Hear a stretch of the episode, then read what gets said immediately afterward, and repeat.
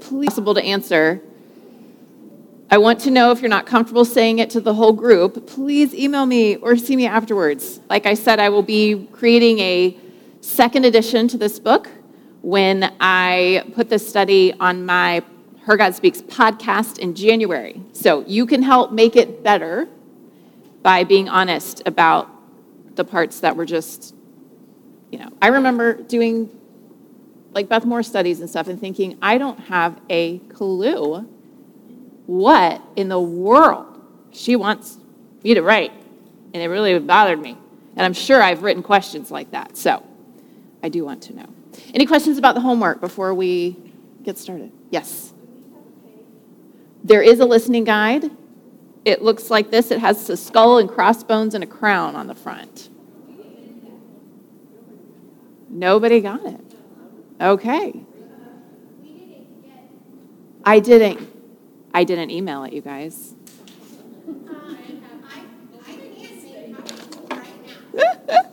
oh my gosh, that's what you were telling me earlier. Okay. Yes. Yeah. Go ahead and do that. Yeah, that's my copy. I can just I can get started though. Let me take a little screenshot of it. Actually, go make copies and we'll just wait. We'll do more discussion in the groups. All right, Amy's going to run and make copies. That was 100% my bad because we had the holiday and I just didn't send them the listening guide. All right. So, I'm entitled. so, anyway, any questions about the homework? If not, I'll go back over there and you guys can chit chat and we'll wait till Amy gets back with the listening guide. But if there's any things that you guys, I'm here. You have any questions, yes.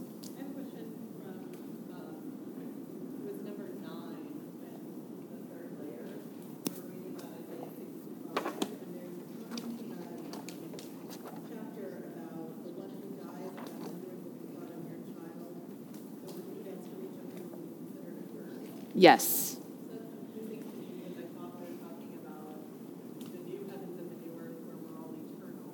Right. Yeah, that is confusing. And one thing to keep in mind, and I'll probably readdress this when we walk through it today, but is it's poetic language. Um, so he's employing categories that people can understand, right? So we have no category for living forever.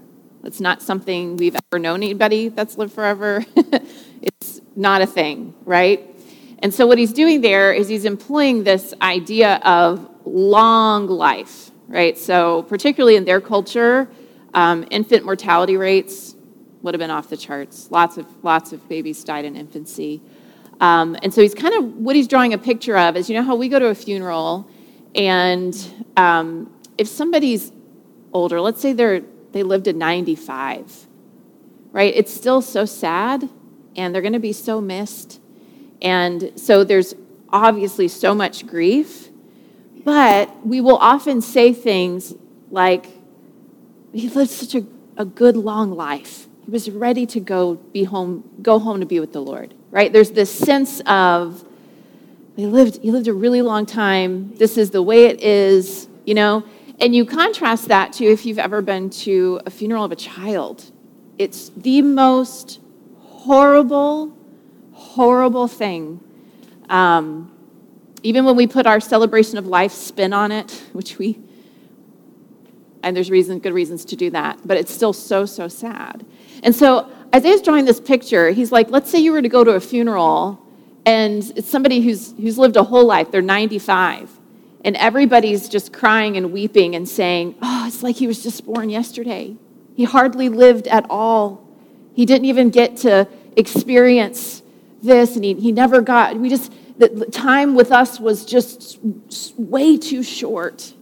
And so it would be like the funeral of a 95 year old having the feel of a funeral of a, of a small child, right? And he's saying, he's painting that picture to uh, try to present to people who have no category for living forever the, the, the feeling behind that, kind of the, the picture of that. So when he says it'll be like somebody, what's the exact wording there? Um, 6520, I think it is, right? Yeah, so in 6520, he says, um, a nursing infant uh, will no longer live only a few days. So again, for us, man, the technology we have to keep little vulnerable, premature babies alive is just mind blowing, right? That didn't exist back then. Lots of babies were lost. All right, so a nursing infant will no longer live only a few days, or an old man not live out his days. Indeed, the one who dies at a 100 years old will be mourned as a young man, and one who misses a 100 years will be considered a curse. So if you don't make it to a 100 years old, it's basically like going to the funeral of a baby.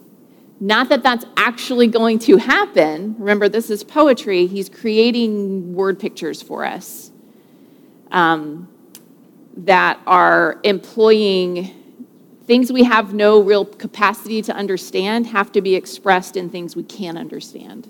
That's what he's doing there. So, um, there's another view which really doesn't hold much water anymore, even among like the dispensationalist thinkers of today, which would be more, they would call themselves progressive dispensationalists.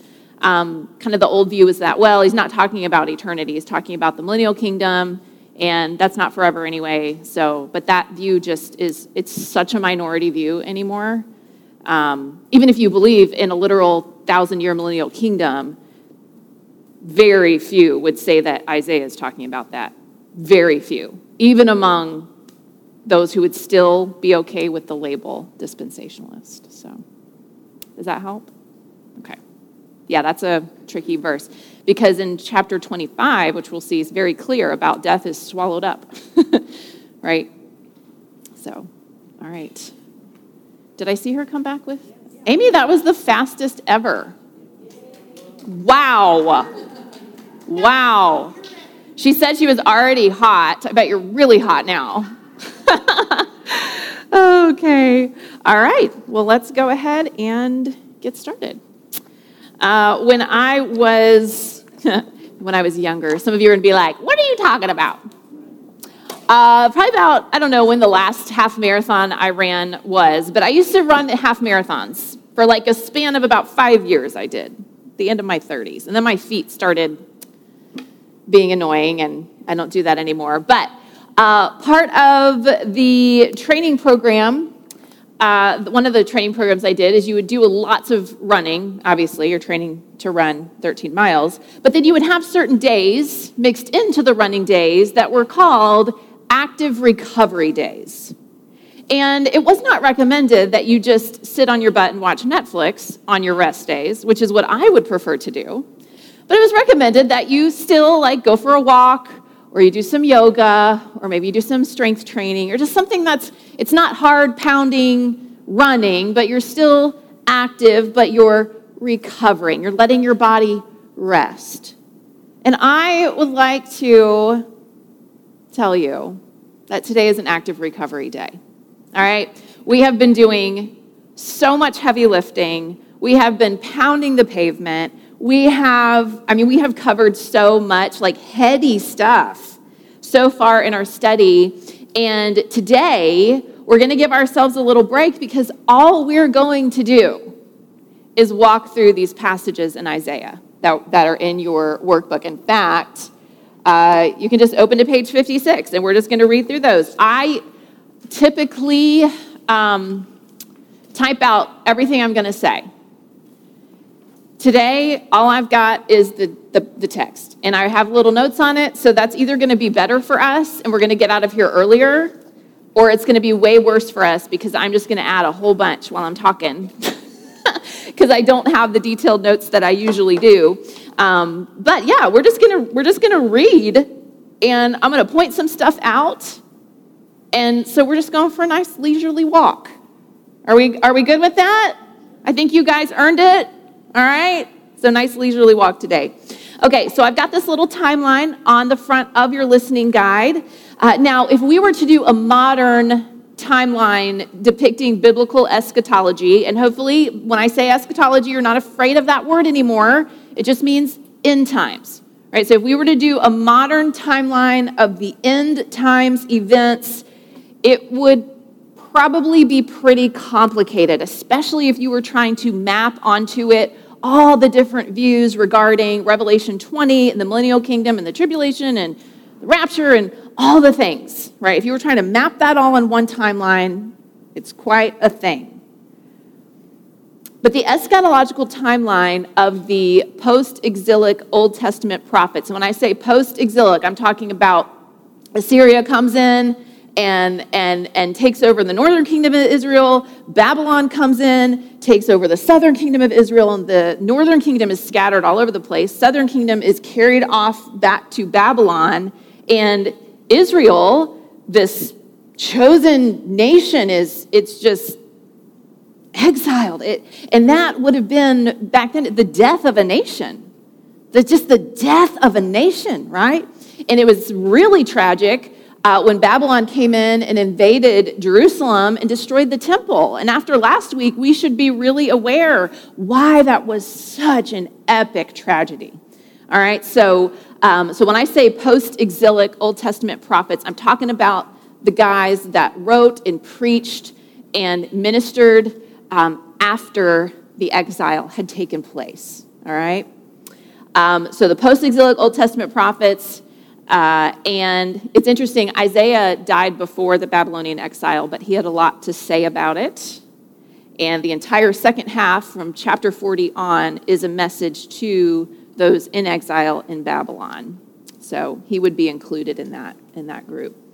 All right, so post exilic Old Testament prophets and the Second Temple Jews. All right, last week we talked a little bit about how Cyrus uh, took over what? Babylon, and so he actually allowed a lot of the exiles that were living in Babylon to return to Jerusalem and start rebuilding. So that's where we have Nehemiah, Ezra, the rebuilding of the wall, and then they rebuilt the temple. But even then, it was very, very common knowledge that this was not the, the glory returning to Jerusalem. This is not the new Jerusalem that we were, that we were anticipating. So even they saw themselves in the second temple period, which Jesus came on scene, second temple period, they would have seen themselves as in exile still as well. All right? So this is the this is the group we're talking about. This is their timeline. This is their eschatological timeline. It's divided into two parts, super simple. All right? First part is this present age. And for them, it was this present age of exile. Okay? It was characterized by kingdoms of violent, evil empires, wickedness, idolatry, rebellion. Okay? That should resonate with us. We still have certainly a lot of that going on in our day. Okay? So the present age, and then the second big part is the future age of restoration. Right? So you got the present age and you got the future age. They would have thought of the future age in terms of the kingdom of God, right? So and this is when Yahweh returns to judge and save so that God's people can live in God's place, enjoying God's presence forever. Now, the, the, the events that split these two big chunks of time are the day of the Lord, and I should have underlined the. It's the day of the Lord. Lots of little day of the Lord's that the prophets talk about when God intervened and overcame their enemies. Um, Egypt being drowned in the sea, that would have been a little d day of the Lord, right? But all of those little day of the Lords looked ahead to a future the day of the Lord, when it would be the full and final overthrow and demolishing and destruction and judgment upon all of the kingdoms of violent, evil empires, wickedness, idolatry, and rebellion. That was uh, filling the world. In the Old Testament, it's resurrection's a little more vague right? The, the, the, Old Testament saints didn't have a, a thoroughly developed doctrine of resurrection like we have. They didn't have 1 Corinthians 15.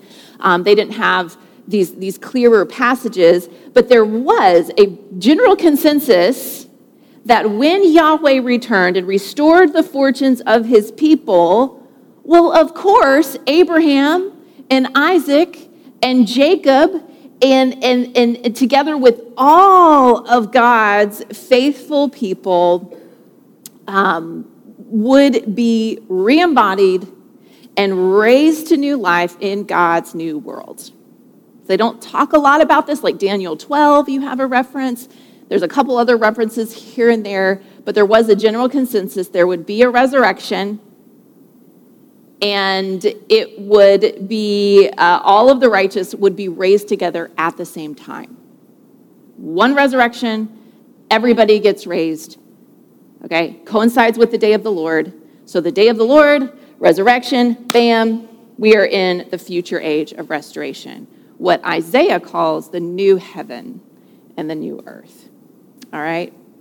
Um, speaking of resurrection, a good little example of kind of where their minds were. Uh, do you remember when Jesus in John chapter 11, Lazarus has died? Jesus finally comes, way too late. And Martha's like, if you had been here, your brother would died.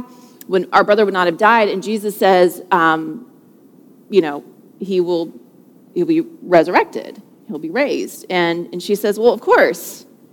Of course he'll be raised in the resurrection at the last day.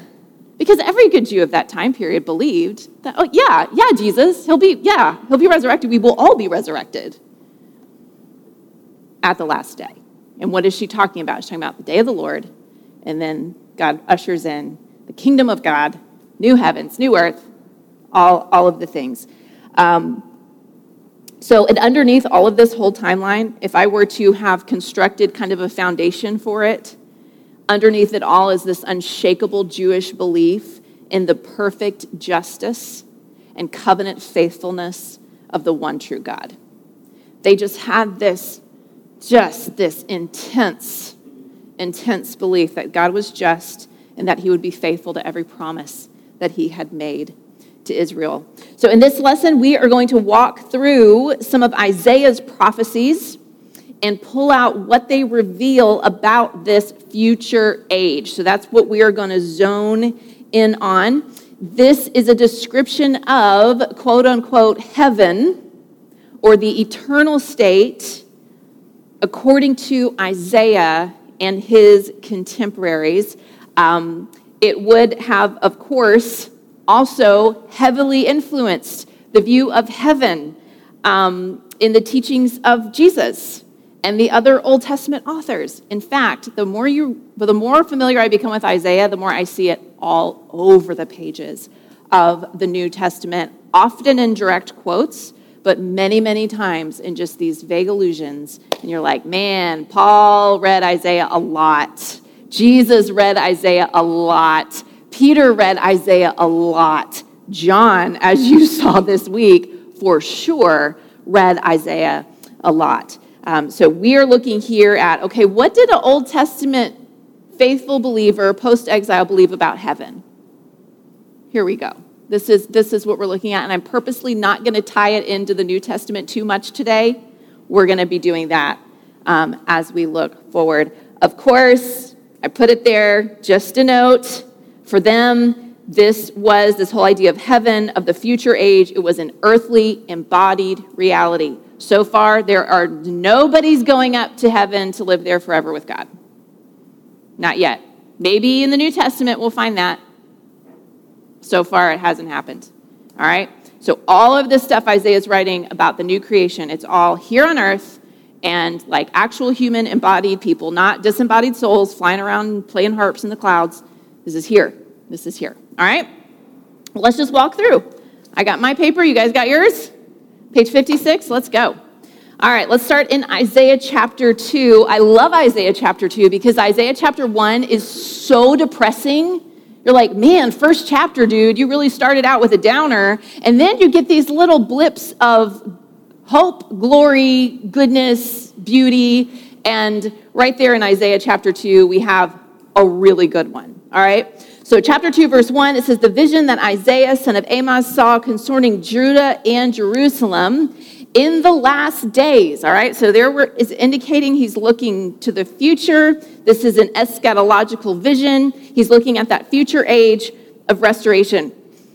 It says, The mountain of the Lord's house will be established at the top of the mountains and will be raised above the hills all nations will stream to it, and many peoples will come and say, Come, let us go up to the mountain of the Lord, to the house of the God of Jacob. He will teach us about his ways so that we may walk in his paths. For instruction will go out of Zion and the word of the Lord from Jerusalem. He will settle disputes among the nations and provide arbitration for many peoples.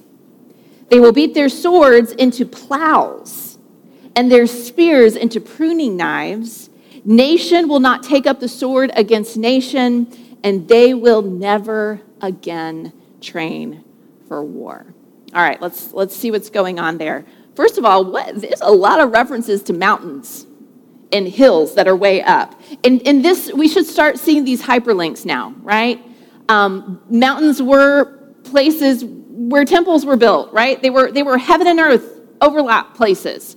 Um, Ezekiel refers to Eden as the mountain of the Lord. Sinai was certainly a mountain where God's presence came down. And we learned last week um, that the temple was built on a mountain, not a very high mountain, but a mountain. And Jerusalem was viewed as um, the mountain of the Lord. So when he's talking about the mountain of the Lord, he's honing in on Jerusalem. He's honing in on specifically that heaven and earth space where God's glory dwelt in the temple. Of course, as he's writing, the temple is no more.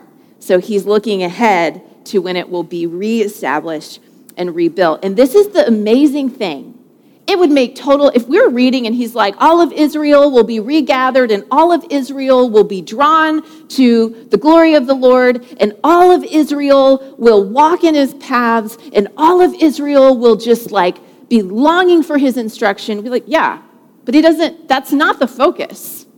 The focus is the nations, all peoples. And so the, the scope is very wide. And I asked you a ridiculous amount of questions this week. Driving home, who is it? Is it just for Israel or is it for every all the nations? Is it just for Israel? is this for all the nations? And every question, hopefully you answered, it's for all the nations. April, we get it. Stop asking, right? But I really wanted to drive that home because these passages have so been misinterpreted as no, this is just this is just Israel. This is just the church is going to be gone. The nations are going to no, no, no, no, no. the scope of this is that it's nations. It's all peoples. And that's crazy. It's incredible that these nations will turn to the Lord. They will turn to the Lord. So that's the first thing I have there. Um, on, on your thing. And when it says, Come, let's go to the mountain of the Lord, He's going to teach us His ways. We can walk in His paths. Who's saying that? It's not Israel. The nations are saying that. Gentiles are saying that, right? And so this whole vision encompasses the whole world. This, uh, verse 4, this is maybe one of my favorite metaphors in all of biblical poetry.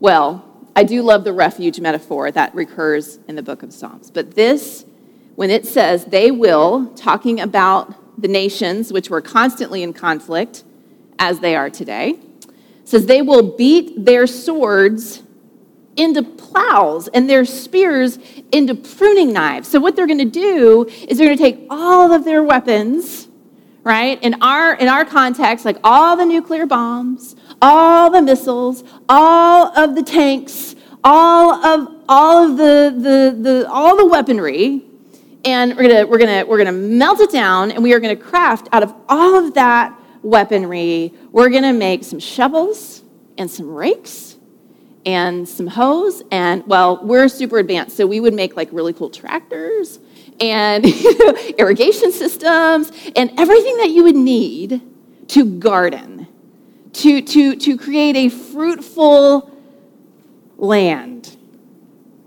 And so, what is this hyperlinking back to? It's hyperlinking back to Genesis 1 and 2, right? It's hyperlinking back to the original human vocation of being God's imager, his royal representative, stewarding his creation by spreading the beauty and goodness and fruitfulness of Eden across the whole world. And so, the second thing um, on your listening guide there under Isaiah 2 is that wars will cease.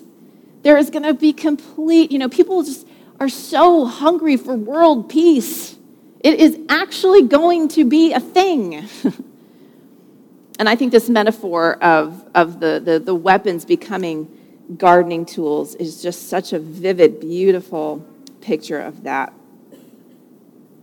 There's actually a Bible Project video. I don't remember which one it is, but the people are there. It's an animation, and they're all holding like guns and knives. And then all of a sudden, the new creation like movement comes on, and, and all of the weapons turn into they're holding shovels and rakes. And I tear up every time. It's just beautiful. It's just like, wow, so cool. Love it. I'm sure it's one of the ones I recommended to you to watch, so you'll get there. You'll get there at some point in the study. All right, any questions about Isaiah 2? So we've got the nations turning to the Lord, we've got wars ceasing. It's a worldwide scope. It's a, it's a, the whole vision encompasses the whole world. All right, well, let's move on to Isaiah 11. It says, Then a shoot will grow from the stump of Jesse. Again, this is Hebrew poetry, so he's not going to just go out and say who it is. He's giving us metaphors, right? We've got a shoot growing up from the stump of Jesse Jesse was King David's dad, okay? And a branch from his roots will bear fruit. More Eden language. And the Spirit of the Lord is going to rest on this branch the spirit of wisdom and understanding, a spirit of counsel and strength, a spirit of knowledge and the fear of the Lord. And His delight will be in the fear of the Lord, and he will not judge by what he sees with his eyes. He will not execute justice just by what he hears with his ears.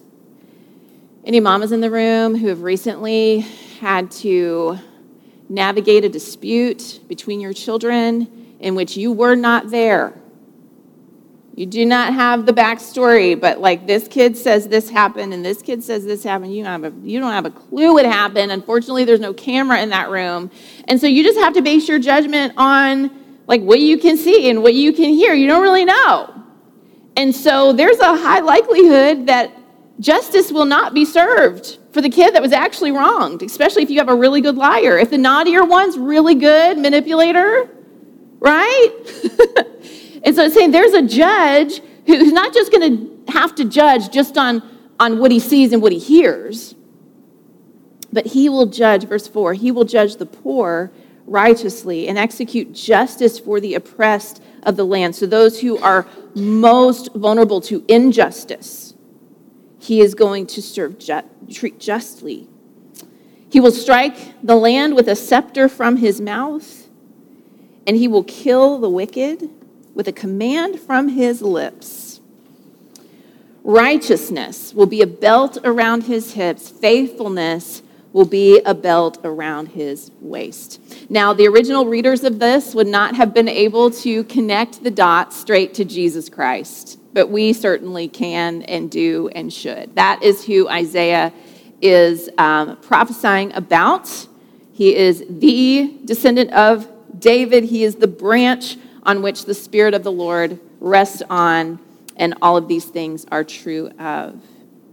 So, what we have here is that there's going to be a perfect judge executing perfect justice for the poor and the oppressed.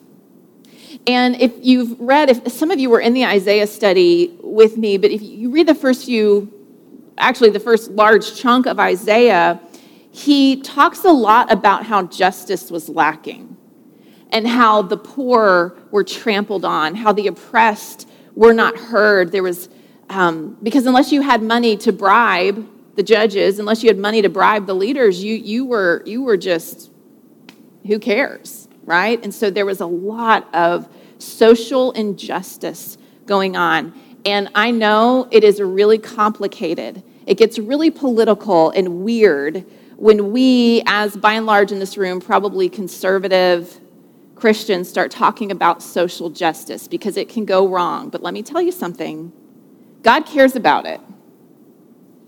And we might, just might, be able to find some common ground with those who have very different political views than ours in this desire to see the ones in this world for whom injustice is such a foreign concept the poor, the oppressed, the vulnerable, the marginalized. We as believers ought to want justice for them. And there's an entire lost world that also wants justice for them. So we're often looking for what divides us, but there's this beautiful thing, this desire for justice to be served that can very much unite us. And so, one thing I'm challenging myself is I have this instinct. It's deep in my psyche because I've been raised the way I've been raised, in the context I've been, to just anybody who cares about social justice, I'm like, oh, too woke. Not my people. But then I open the Bible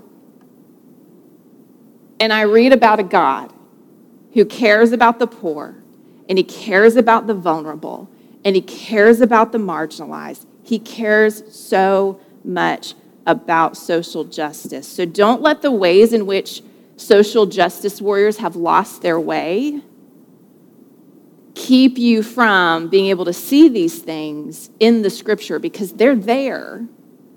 And it's a beautiful opportunity. You're like left wing extremist neighbor probably cares about a lot of the things you care about too. Very different ways of going about the solutions, right? But there's some common ground to be had in this social justice thing. Some of you have teenagers who are maybe not buying your conservative evangelical American worldview. I bet your teenagers care a lot about justice causes.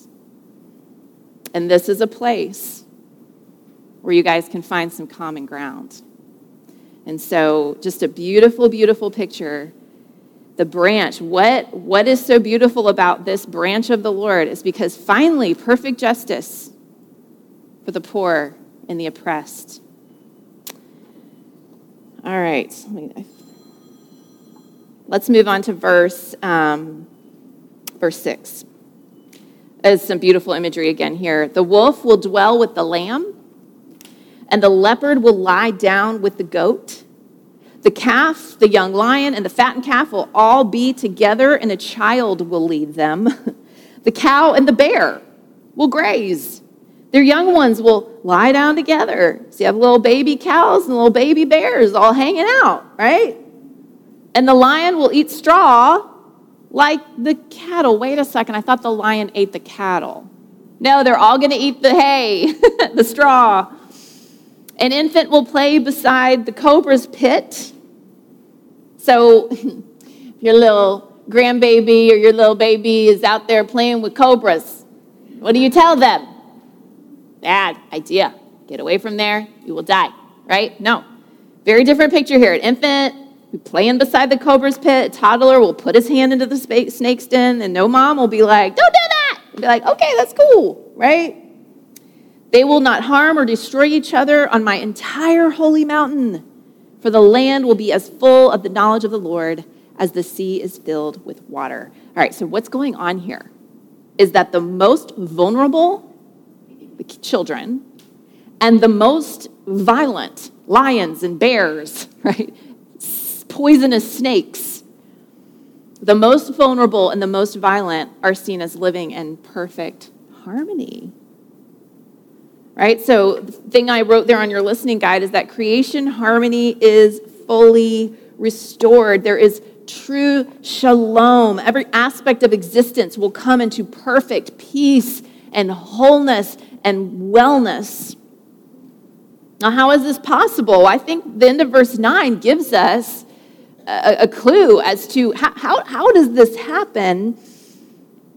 Well, the whole earth, the whole earth is flooded with the knowledge of the Lord. This is repeated in um, Habakkuk 2.14. It talks about the whole earth being flooded with the knowledge of the glory of the Lord. It's a beautiful, beautiful picture.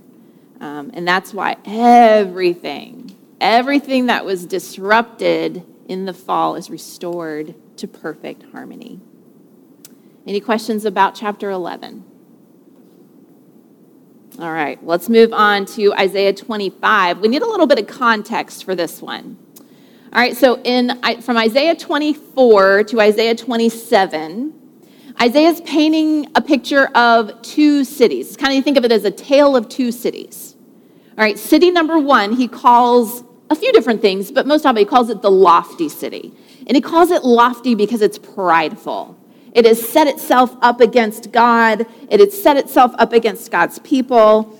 Um, and this city becomes, the lofty city becomes a ruined city. And as you're reading, what you see is that this is an archetype of rebellious humanity. It's an archetype of the present evil age. All right, so we've got the lofty city representing rebellious humanity. And then you have the good city, which is the new Jerusalem.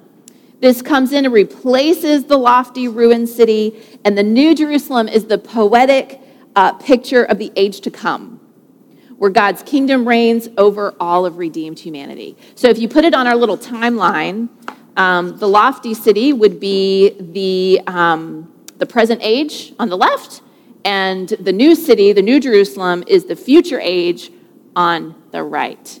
All right, so that's what's going on in this passage. Let me go ahead and pick up in chapter 25, verse 1. It says, Lord, you are my God. I will exalt you. I will praise your name, for you have accomplished wonders, plans formed long ago with perfect faithfulness. For you have turned the city into a pile of rocks a fortified city into ruins. The fortress of barbarians is no longer a city, it will never be rebuilt. So he's talking about the lofty city that has become the ruined city. Verse 3 Therefore, a strong people will honor you, the cities of violent nations will fear you, for you have been a stronghold for the poor person, a stronghold for the needy in his distress a refuge from the storms and a shade from the heat. So he's reflecting on the experience of the, the, the faithful, the, the remnant, the ones who are trusting in God in the, the old, pre, the present age, right? God's been a stronghold, he's been a refuge. When the breath of the violent is like a storm against a wall, like heat in a dry land, you will subdue the uproar of barbarians. As the shade of a cloud cools the heat of the day, so he will silence the song of the violent. On this mountain, the Lord of armies will prepare for all the peoples. All right, I'm a foodie, so I really love this part. A feast of choice meat, a feast with aged wine, prime cuts of choice meat, fine vintage wine. Well, let's stop there and see what we've got so far. All right, so we have more references to that perfect justice that we saw back in chapter 11. So the poor, the needy, the ones who have been just mowed over by these violent, evil nations, God is going to save them. He is currently being a refuge for them, and he will eventually uh, subdue all of the evil nations and they will be brought into his perfect peace and justice. So let's talk about this verse 6, this lavish abundance. So lavish. And this we're going to see this lavish abundance themes repeated as we continue to read on. Uh, several years ago, for my birthday, my husband surprised me with um, the chef's table experience of, at Victoria and Albert's at the um, Grand Floridian in Orlando. It's one of the premier Disney upscale restaurants. And let me tell you, it was amazing. It was 12 courses. We were, uh, they had the, the kitchen, so you could, and then they had this room that our table was in. It was all glass. You could see all that was going on in the kitchen. And we had our own designated waiter bringing us stuff like straight from the chef. And the chef would come in and out and talk to us about the food. And there were the wine pairings and just all of the things, all the things for 12 courses. And not only was it the finest ingredients, like that I'd ever seen, I mean, she, there was one plate I remember had a tiny little square of beef. And I don't remember what it was called, but she just talked about how these cows were treated a certain way and they came from this way. It's like so much marbling in the meat. I'd never seen a piece of meat marbled that much. It was because these, these cows were like living in a day spa or something. Um, but all of these really exclusive ingredients, and of course, they weren't just thrown on the plate, it was art. Every plate was just pure art. And you better believe I posted a bajillion pictures on Instagram of all that food because it's so pretty. Um, but when I read a verse like this, that's what I think of. It's just like lavish. I mean, just over the top. Nobody really needs that. like, just over the top, over the top, over the top. It's like chef's table at Victoria and Albert's, special birthday thing, 12 courses, all the finest foods. And that is the kind of, kind of uh, imagery that Isaiah is giving us throughout these passages. Just lavish abundance. All right, verse 7. On this mountain, again, Jerusalem, New Jerusalem, he will swallow up the burial shroud, the shroud over all the peoples, the sheet covering all the nations. And when he has swallowed up death once and for all, the Lord God will wipe away the tears from every face and remove his people's disgrace from the whole earth. For the Lord has spoken. On that day it will be said, Look, this is our God. We have waited for him, and he has saved us. This is the Lord. We have waited for him. Let's rejoice and be glad in his salvation. So here's the clearest reference you have almost in the entire Old Testament of the fact that in the new creation, death is swallowed up, it is gone forever. We also have this beautiful image of God wiping away tears. So death will be gone and suffering will be no more. Grief will be gone. And there's not a human being on the planet that that just doesn't deeply resonate with. Like, that is what we all want so desperately. And Isaiah paints this beautiful picture for us. All right, let's move on to chapter 35. I'm going a little slower than I should be, probably. Verse 1 The wilderness and the dry land will be glad the desert will rejoice and blossom like a wildflower. It will blossom abundantly and will also rejoice with joy and singing. The glory of Lebanon will be given to it, the splendor of Carmel and Sharon. They will see the glory of the Lord, the splendor of our God. Strengthen the weak hands, steady the shaking knees. Say to the cowardly, Be strong and do not fear. Here is your God. Vengeance is coming, retribution is coming, and he will save you. It's interesting for the Old Testament saints, God's coming judgment, the day of the Lord, it was always talked about as such a positive thing. It was a big sigh of relief. He's coming, He's going to judge. I've been thinking a lot about how different that can be from the way we tend to talk about it these days. Just food for thought.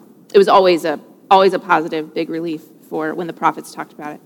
Uh, here's your God. Vengeance is coming. God's retribution is coming. He will save you. Then the eyes of the blind will be opened, and the ears of the deaf unstopped. Then the lame will leap like a deer, and the tongue of the mute will sing for joy. For water will gush in the wilderness and streams in the desert. The parched ground will become a pool, the thirsty land springs, the haunt of jackals in their lairs. There, where in the haunt of jackals in their lairs, there will be grass and reeds and papyrus. So we just have more Eden, more Eden, more Eden. That which is dry and barren is transformed to become watered and fruitful. So, uh, to sum up kind of what we see here, we've got more lavish abundance, we've got joy, we've got the presence of the Lord filling the earth.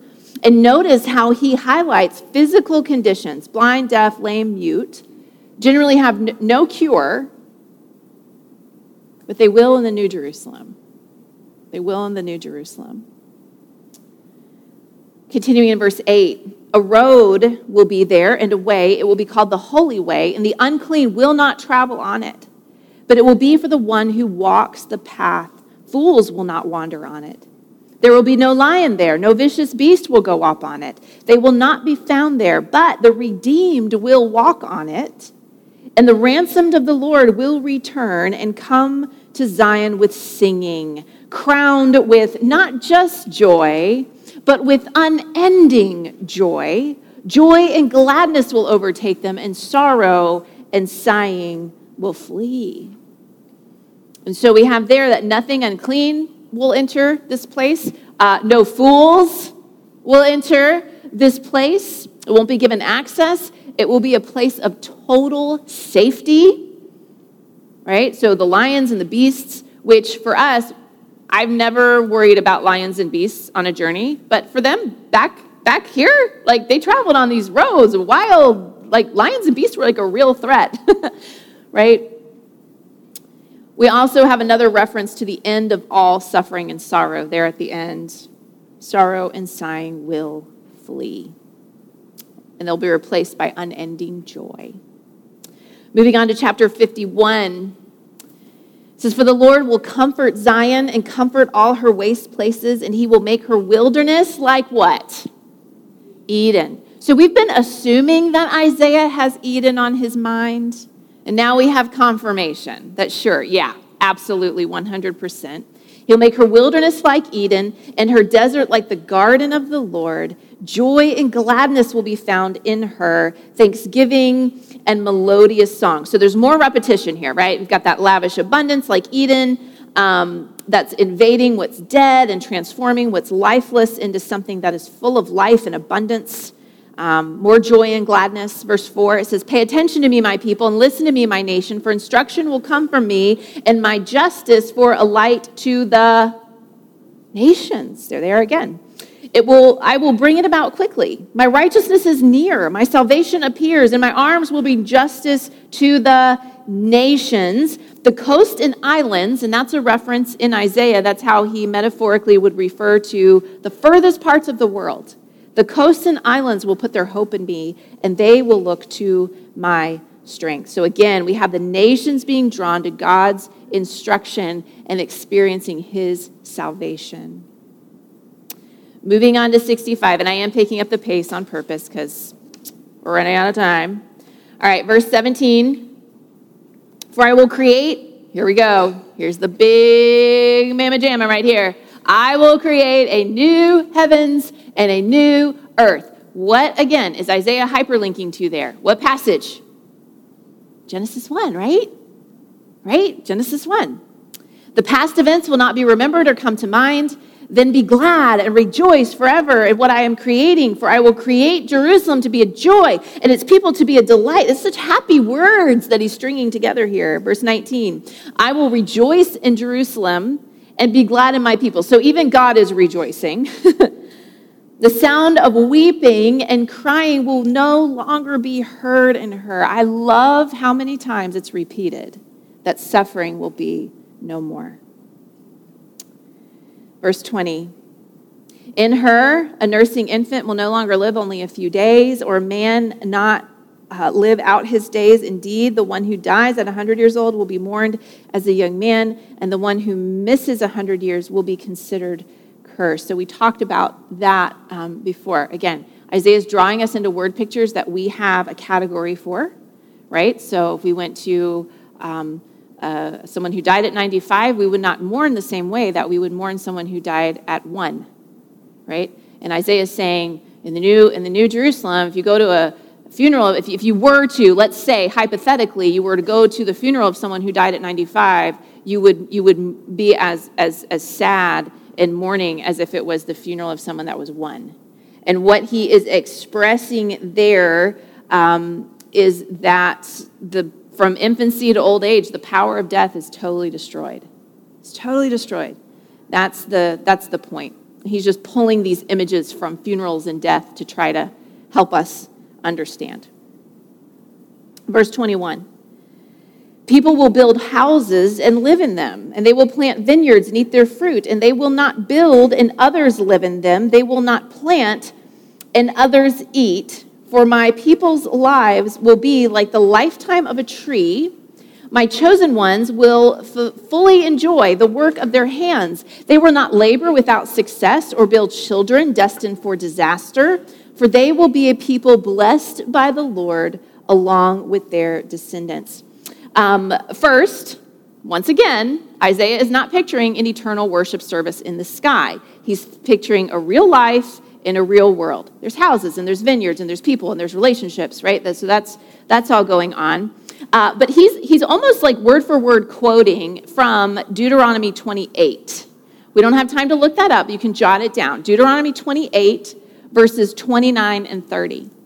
In this passage, Moses is outlining all the blessings if the people obey God's commands and are faithful to his covenant.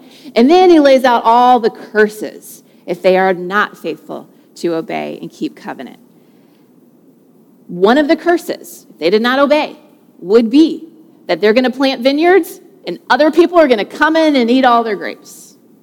They're going to they're going to have children and other people are going to come in and take them. They're going to build a house and somebody else is going to come in and and live in it. So that was one of the like almost word for word one of the curses of um, not um, being faithful to the covenant. And so what, what Isaiah is doing here is he is um, he's painting a picture of a life that is wholly right with God, that is experiencing the fullness and blessing of covenant faithfulness. All the blessings that Moses promised the people, if they would be, faithful to the covenant that God had made with them, all of those blessings are going to be poured out on the people in the new Jerusalem there is a huge focus on enjoying that for which you have labored. Work is not a result of the fall. Work that is not satisfying, work that does not fulfill, that is a result of the fall. The thorns and the thistles is a result of the fall. But in the New Jerusalem, work, as it was always intended to be, will be restored. And there'll be a connection between what you actually do and the benefit that you get to enjoy, which unfortunately is not always how it is. Uh, a little note on verse 23 when he says, um, You will not bear children destined for disaster. Uh, Alec Motyer, he's written one of my favorite Isaiah commentaries. He says, There is no darker cloud over a parent's life than to see tragedy touch a beloved child on whom love and hope is set. Such will never be the case in the New Jerusalem. And I just thought that was such a tender observation. So, so, um, gosh, it's hope there. Such hope there. Verse 24 Even before they call, I will answer. And while they are still speaking, I will hear. I want to know is anybody in this room waiting on God to answer a prayer? Yeah. I think we would probably all raise our hand. You have, and some of you, it might be, I mean, it could be a decade. You've been praying and praying and praying. The picture that's painted here, even before they call, I will answer. While they are still speaking, I will hear. There's this total oneness, this harmony between God and his people. There's nothing in the way anymore. There's no, there's, there's no brokenness. There's no, we, we, we live in this world in which evil is, is present and it's complex, the complexities of how God's will interfaces with evil and, and sin and the realities of our world. I, I couldn't even begin to stand here and, and explain that. Um, but it makes, it makes for a lot of waiting when we pray and there will come a day, it won't be like that anymore. This beautiful oneness between Creator, our Creator, and, our, and, and, and us. Verse 25 the wolf and the lamb will feed together, the lion will eat straw like the cattle. We've seen that before. Isaiah's repeating it. But the serpent's food will be dust. Reference there, Genesis 3. So that serpent will still be eating his dust. Uh, right? They will not do what is evil or destroy on my entire holy mountain, says the Lord. So there's total oneness with the Lord, and there's also total oneness within creation itself. And so, a good summary of what Isaiah is laying out here is that the life that is yet to come will be a life that is totally provided for, totally happy, totally secure, and totally at peace. Again, this is the longing of every human heart. And why we start every gospel presentation with hell, I do not understand. That is really important, needs to come up in the conversation, but maybe we start with this. Maybe this is what every human being longs for, and maybe the God of all creation desires for them to be reconciled to Him that He might make this a reality in the life of every single person He's created. It's just a little bit of a shift. Do not mishear me. Hell, we start where the Bible does, and we focus on some of this Eden stuff. I don't know. I'm still brewing on that. Okay, Isaiah 66. Oh, this, whoa, this, this, this passage, we're just going to hit the treetops here. Knowing this is kind of how the whole book of Isaiah ends, uh, the parallels between how Revelation ends and how Isaiah ends is way cool, if you wanted to take a look at that. Uh, knowing their works and their thoughts, I have come to gather all the nations and languages. They will come and see my glory. So it's echoing what we saw back in chapter 2. I will establish a sign among them, and I will send survivors from them to the nations, to Tarshish, Put, Lud, those who are archers, uh, Tubal, Javan, and the coast and the islands far away, those who have not heard about me or seen my glory, and they will proclaim my glory among the nations. All right, so what's going on here? Well, verse 18 is essentially a statement of God's purpose for the world. He wants to gather all nations and all languages to come and to see his glory, to experience new creation. And who's going to accomplish that? Well, he says, I'm going to establish a sign among them. Most New Testament, right, scholars believe that the sign Isaiah is referring to, of course, he didn't know what it was. They wouldn't have known what it was. But from our perspective, it's, it's the cross and the empty tomb, right? I'm going to establish a sign among them, and I'm going to send survivors. This will be the remnant, the faithful remnant of Israel. I am going to send them out to the nations far away, to those who haven't heard, and they are going to tell them. They're going to tell them. And look what happens in verse 20. They will bring all your, okay, this is, I mean, for us, it's not crazy, but for the original audience, he's to, he's calling these Gentile nations brothers. It's going to be all your Gentile brothers, shocking, from all the nations as a gift to the Lord horses and chariots and litters and on mules and camels to my holy mountain in Jerusalem, says the Lord. Just as the Israelites bring an offering in a clean vessel to the house of the Lord, I will also take some of them, again, referring to the Gentile nations, as priests and Levites, says the Lord. Whoa, all right, it's one thing you're calling them brothers. It's another thing you're saying you will take of the Gentiles and make priests and Levites. For just as the new heavens and the new earth, which I will make, will remain before me, this is the Lord's declaration, so your offspring and your name will remain. And then look at this different wording is used in verse 23. That's a really significant shift. All humanity will come and worship me. Throughout the entire book of Isaiah, it's been Israel, particularly he's focused on Judah and Jerusalem, the southern kingdom, Israel and the nations. Two separate entities. But here at the end of Isaiah, they are brought together, and the focus is all humanity. You know where else the focus was all humanity? Genesis 1 and 2. Genesis 1 and all humanity, made in God's image commissioned to be his royal representatives in the world, spreading the beauty and goodness of Eden throughout the whole earth. Well, we're right back there, verse 23. All humanity will come to worship me from one new moon to another, and from one Sabbath to another, says the Lord.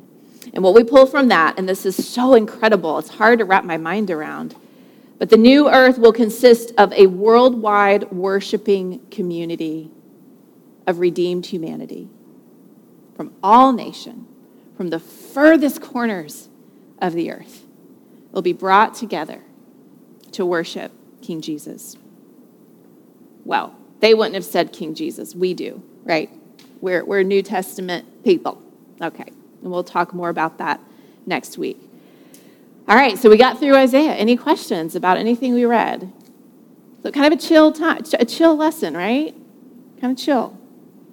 Did we feel like it was an active recovery? Okay, yes.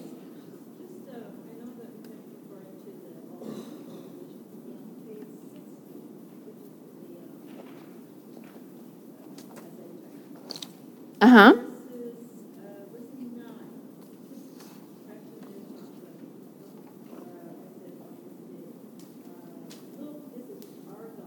Mm-hmm.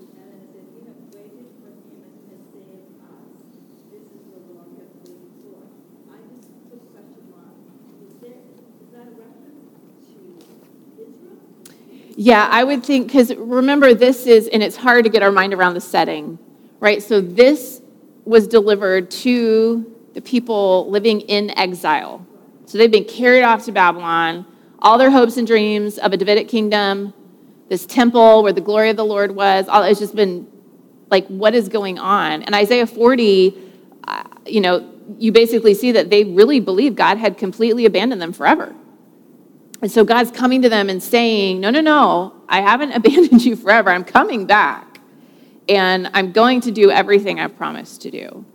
Um, and so this is, he's saying, on that day, um, we're going to declare, Look, we waited for him we languished in our waiting. We suffered in our waiting. We waited for him, but he has saved us. So I think it's a reference to that long, agonizing period of exile, of just feeling like God had just, well, he had. I mean, the glory had left the temple, it was destroyed.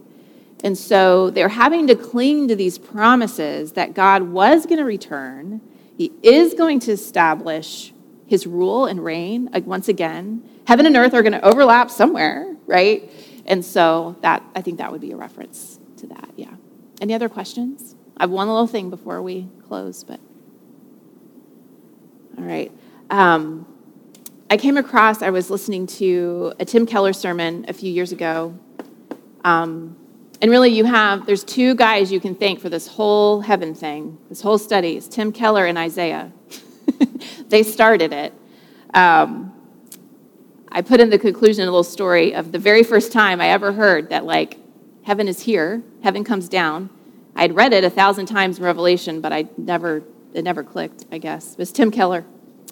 But in this sermon that was so um, paradigm shifting for me, he closes by talking about um, African American spirituals and how they, I mean, they are just, if, if you're familiar with any of them, they are just full full of references to heaven and the resurrection and the final judgment. And Howard Thurman, an African American scholar and educator, gave a lecture in 1947 called The Negro Spiritual Speaks of Life and Death.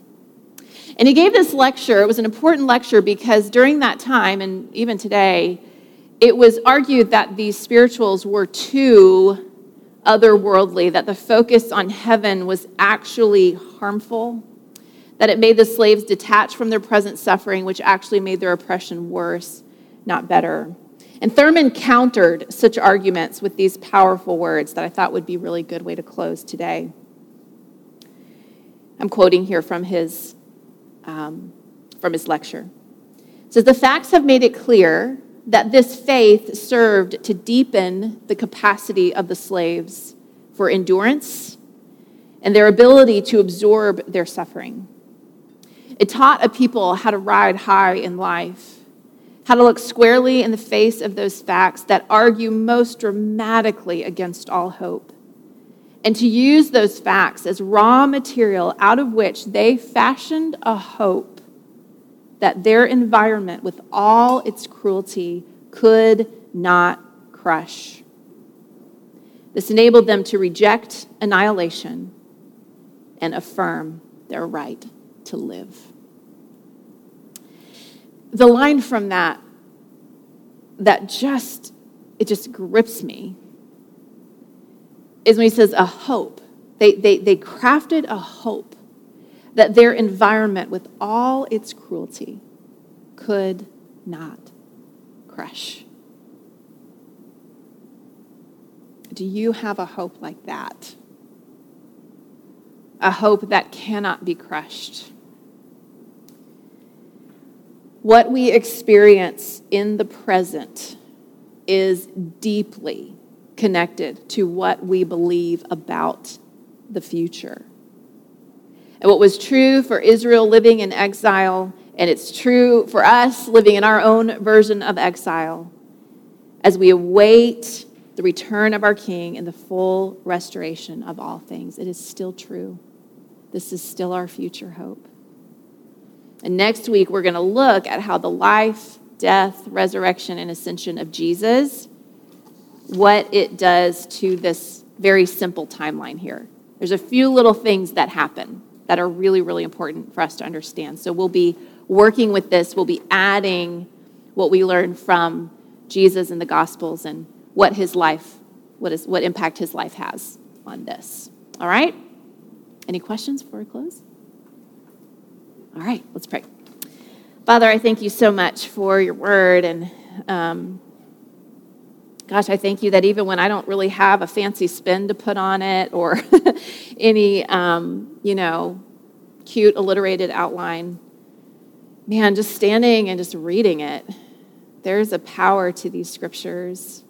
There's such a beauty to them.